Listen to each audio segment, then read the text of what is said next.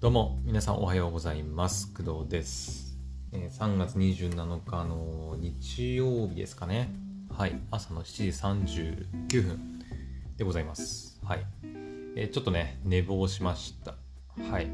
えーと、寝坊したのは別に、あのコロナのワクチンのせいでは実はなくてですね。はい。普通にただ寝坊しただけです。はい。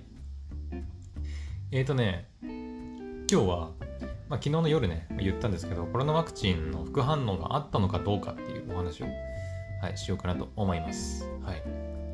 えーとですね、多分すぐ終わると思う。うん、すぐ終わると思うんですけど、えーとですね、結論から言うと、副反応、まあ、ある、今もね、その、副反応というか、なんていうのかな、筋肉痛みたいな左腕の痛み、うん、昨日の夜からね、はい、ずっと続いてはいるんですけど、えっ、と、夜中ね、その、もだい苦しむような、あの、おかんというか、ね、熱が上がって、こう、ガクガクブルブルみたいなのがあったのかっていうと、えっ、と、ありませんでした。はい。全くありませんでした。もう普通に爆睡っていう感じで、気づいたら普通に朝になってましたね。うん。全くそういうのはありませんでした、今回。うん。まあ、良かったっちゃ良かったけど、なんかちょっと拍子抜けといえば拍子抜けの気もするんだけどね。うん。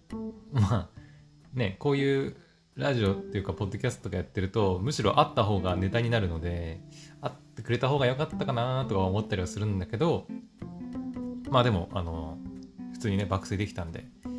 まあ、爆睡といってもね、でもね、あの、結構やっぱり、時間が経って、左腕のその、肩あたりのなんていうの？痛み？筋肉痛みたいな痛みっていうのが結構ひどくなってはきてます。はい。だから全くその副反副反応って言っていいのか分かんないけどね、これね。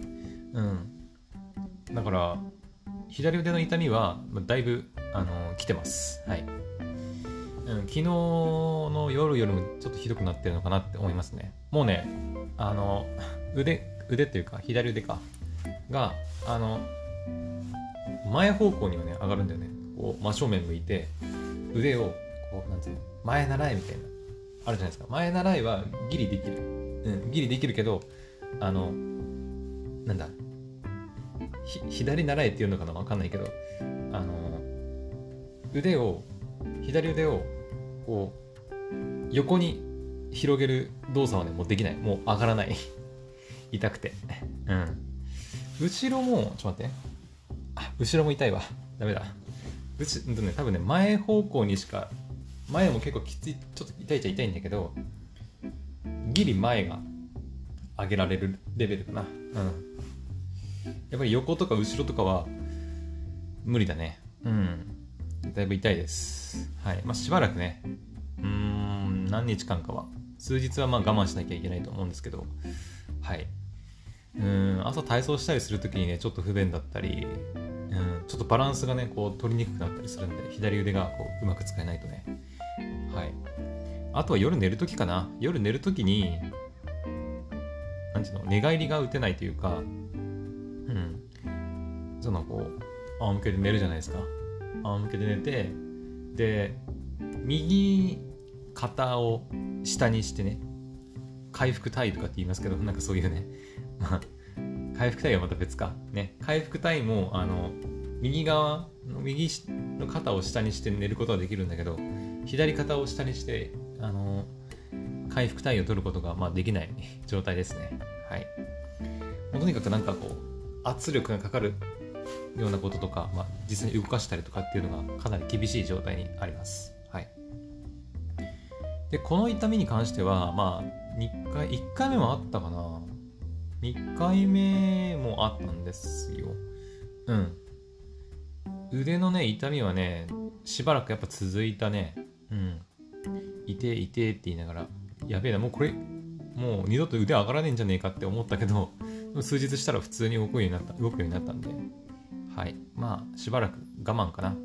1週間も我慢すればね、多分、普通に動くようになると思うんだけど、はい。まあ、そんなわけで、えー今回、3回目のコロナワクチン、えーモデルナか、うん、受けてみたんですけど、まあ、特にこれといってあの熱が出たりとかっていうのはまあなかったということになるのかな、うん、まだ24時間経ってないからねちょっと安心はできないんだけどはい、うん、もしかしたらねこの後あの熱が出たりとかおかんに襲われたりとかっていう可能性もねあるから。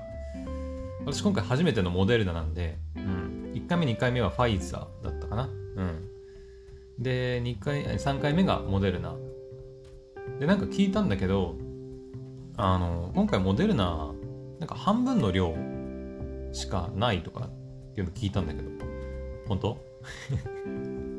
はいあの私の母親情報なんだけど本当かな？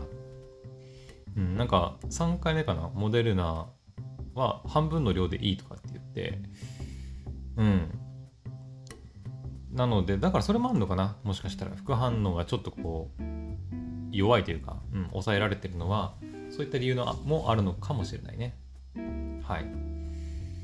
まあなんかうちはですねえー、っと母親と妹は私以外はねみんなね3回目ファイザーらしいんですよ。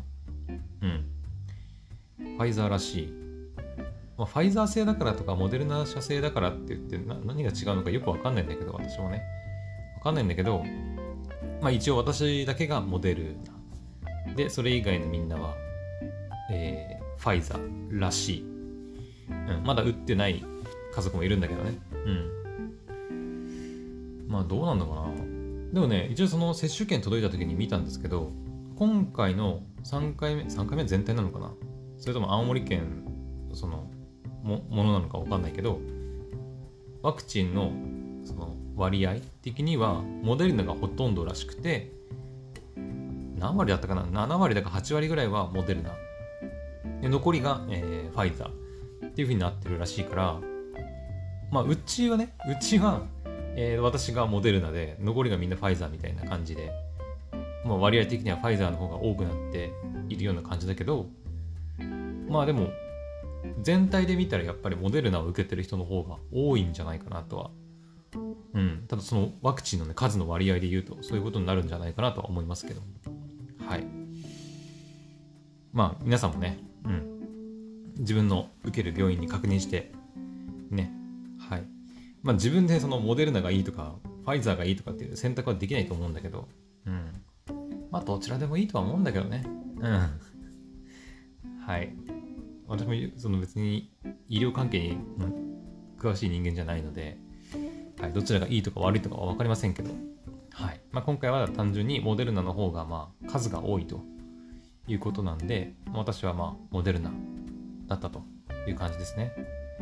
うん、で、副反応は今のところは、うん、今7時、もうすぐ8時になるけど、だから23時間、22時間ぐらい経過した状態ではまあ、ほとんど副反応っていう副反応はないですね。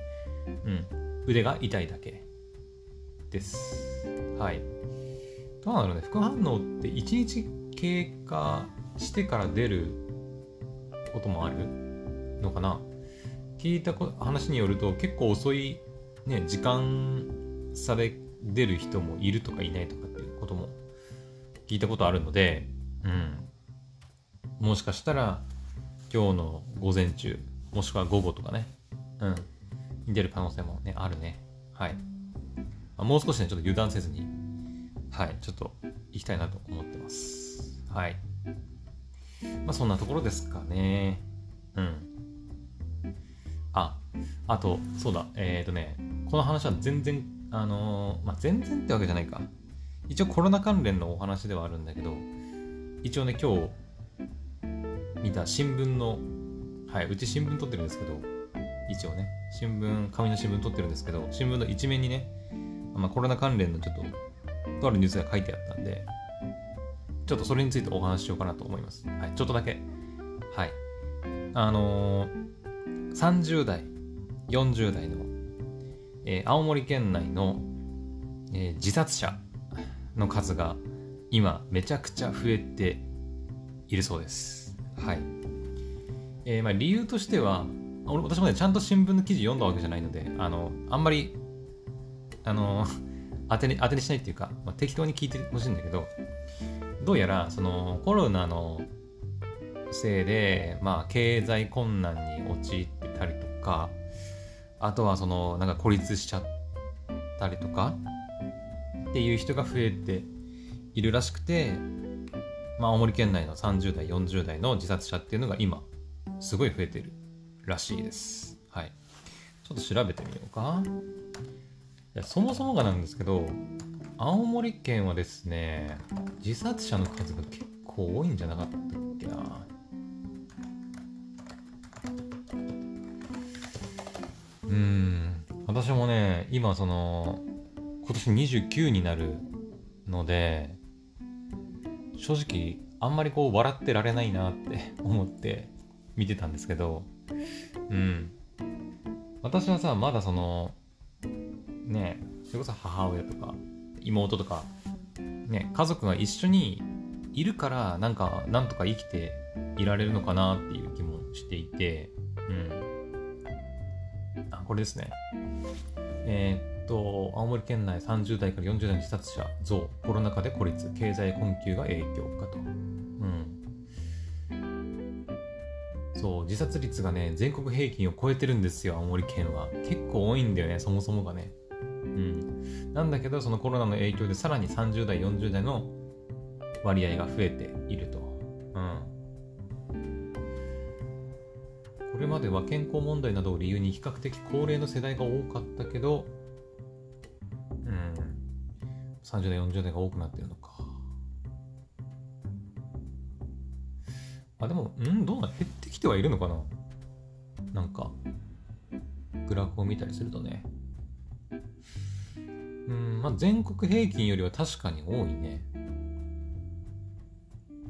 っていうか、2003年代とかめちゃくちゃ多いじゃん。なんかあったっけあの時。うん。でもちょっとずつなんか減ってる感じではあるね。はい。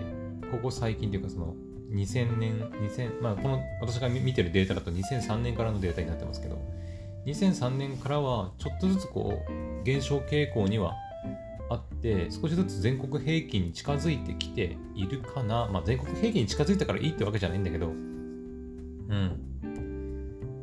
はい、まあ、減ってきてはいるんじゃないかなとは思いますけどね。うん。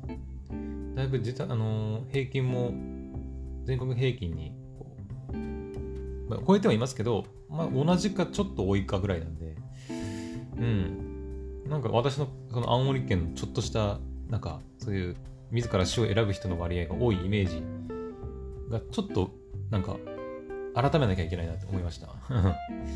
あれ、こんなに少なくなってたんだみたいな。うん。私のイメージはやっぱりその2003年ぐらいのイメージでもう全国平均と比べてもとにかく多いっていうね、イメージだったんですけど。うん。なるほどね。これもそうか。えー、っと、警察庁が、警察庁？が15日に発表した2022年の3月16日の記事ですね。の統計によると、2021年、去年ですね、去年の青森県での、えーとまあ、自殺者の数っていうのは前年度から35人増えて293人。男性が217人、女性76人。やっぱ男性多いね。うん。多いっすね。人口10万人あたりの自殺者数、死亡、自殺死亡率は23.7人で、山梨県、山梨県と同率の全国ワーストらしい。前年の自殺死亡率20.8人からの増加幅は2.9ポイントで全国で最大となったはあなるほど。なるほど。まあ、あのね、青森県もいろいろその、そういう現状は分かってるからさ、そういう相談所、無料相談所みたいなね、相談できる場所をこう設けたりね、いろいろやってるみたいなんですけど、うーん、なるほど、前、去年か。うん、まあ、コロナの影響がやっぱ大きいのかな。うん、もともとが大きいから、さらにそこにこう、ね、コロナっていうものがこう加わってさらにって感じなのかなうんまあ、悲しいことですね。あんまり嬉しい、まあ、それはもちろんあれだけど、なんか、嬉しいニュースではない、ニュースっていうか、ランキングではないよね。うん。てか、山梨県が青森県と同率で全国ワーストっていうのがびっくりなんだけど。山梨県ってそういう県、意外と。ね。青森県はですね、まあ、今日もそうなんだけど、あの、とにかくね、曇ってる日が多いんだよね。うん。晴れてる日がそんなに多くない。と個人的にはね、思います。うん。ずっと住んできてね。なんか、冬はずっと雪降ったり、まあ、天気がカラッと晴れる日はそんなに多くないですね。うん。なんか春が来たと思ったら、なんかすぐ夏になるでしょ？で、夏になって、夏がちょっとまああるって、で、夏がちょっと終わって涼しくなってきたなって思うと、もう一気に結構冬っぽくなってきちゃうんで。うん。からね、全国、あえー、1年間通してもね、結構こう、どんよりしてる日がね、結構多いかなと思うんですけど、やっぱそういうね、やっぱ天気の影響とか、曇りになるとやっぱちょっと気分落ち込むじゃないですか、なんかさ。ね。うん。やっぱそういう、なんか地域、地域特有の何かがあるんじゃないかなとは思うけどね。うん。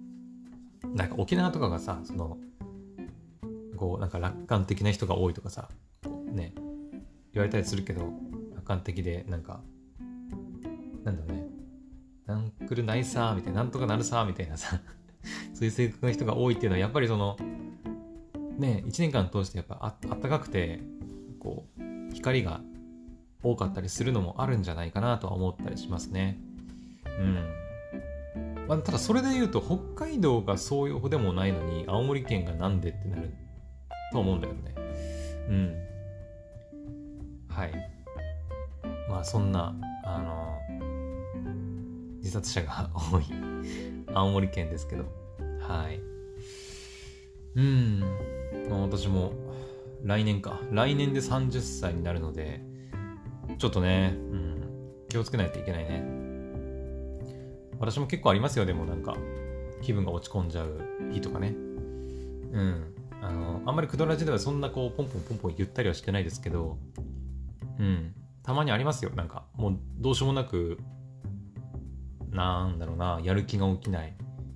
まあ、この前もやる気起きない日ありましたけど、うん、なんか、もうどうでもいいや、みたいな風になっちゃう日ね、たまにあるんだよね。うん。なんかわかんないんだけどね。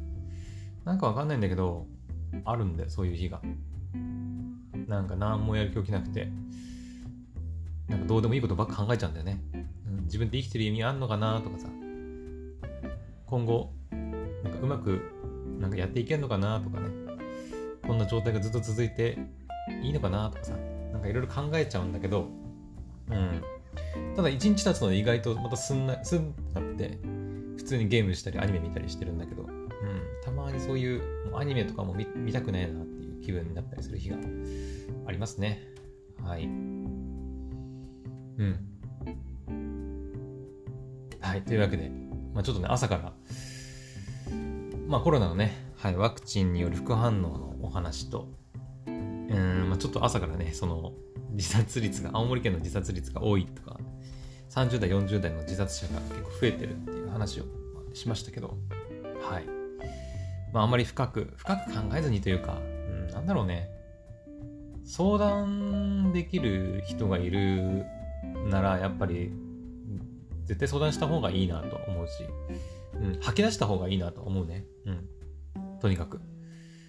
自分の、なんだろう、自分だけで解決しようとするというか、自分の心の中だけにこう、閉じ込めてしまうと、それがこう爆発してその自殺とかに及んでしまうっていうことがあるんじゃないかなと思うので、うん、家族私みたいにねその家族が一緒に住んでる方とかであれば、まあ、絶対家族とかには相談した方が、うん。まあ、家族に相談しづらいんだったらそれこそそういうね県とか市でやってるようななんか相談所というかね、はい、話聞いてくれる人いると思うのでそういったところに相談してみるとか、うん、別にそのなんだろうね、なんか、死にたいって思うことは別に悪いことじゃないとは思うし、誰でもね、一度くらいはあると思うんだよね、それくらい。うん。なので、あんまりこう、うん。なんか自分を追い込まずにね、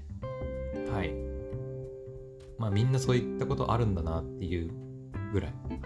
で、自分、なんかね、なんだろうね、あ自分今その、あ、自殺したい気分になってるなって、ちょっと俯瞰で見るっていうのもありかもしれないね。うん。私たまにやるんです。やるっていうか、思ったりするんだけど、あ、今日気分、あ、今日気分悪いわ、みたいな。今日一日はもう、あー、そういう日か、みたいな感じで。うん。なんだろうね、わかんないんだけど、ふと訪れるからさ。ふと訪れて、あ、今日はそういう日だね。なるほど。じゃあ無理に何かしようとはしないでおこうかな。みたいな。うん。感じで。本当にもう、じゃあ好きなことだけやろうみたいなね。はい。感じにすると、まあ、少しは楽になるのかなっていう気はしますね。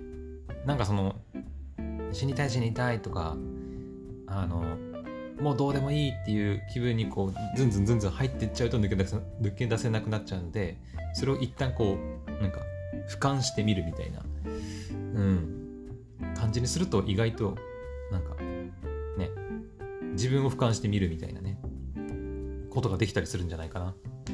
はい。もしくは、まあ、だから誰かに話を聞いてもらう。うん。第三者の意見を、まあ、意見もらわなくても、とにかく聞いてもらうだけでもね、はい、いいと思うので、はい。本当でも、このクドラジはね、私の、だから、ストレスのはけ口みたいな部分でもあるんだけどね。はい。たまにね、愚痴っぽい話もしますし、うん。この前の郵便局の話とかね、はい。手数料なんで払わなきゃいけないんだよ、みたいなね、話とか、はい。まあ、ポッドキャストにすると、まあ、誰かしらがね、はい、まあ、聞いてくれてるということなんで、うん。リアルタイムでこう話を聞いてくれてるわけではないけど、収録してネットに流すことで、まあ、誰かしらが聞いてくれてるっていうのを思うだけでもなんか、なんかちょっと安心するっていうところもあったりすると思うので、まあ、ポッドキャストとかね、そういうところに発信してみるっていうのも、うん、まあ、動画すぎるとあれですけど、なんかね、あの、ツイッターとかでなんか、病んでるみたいなね、あの、こと言われかねないですけど、まあ、どう過ぎない程度にそういったこともやってみるのも、まあ、ありなんじゃないかなとは思いますね。はい。というわけで、じゃあ、まあ、すぐ終わるって言ったからちょっと20分以上喋っちゃいましたけど、はい。今日の朝の配信はここまでにしたいと思います。はい。また次の配信でお会いしましょう。バイバイ。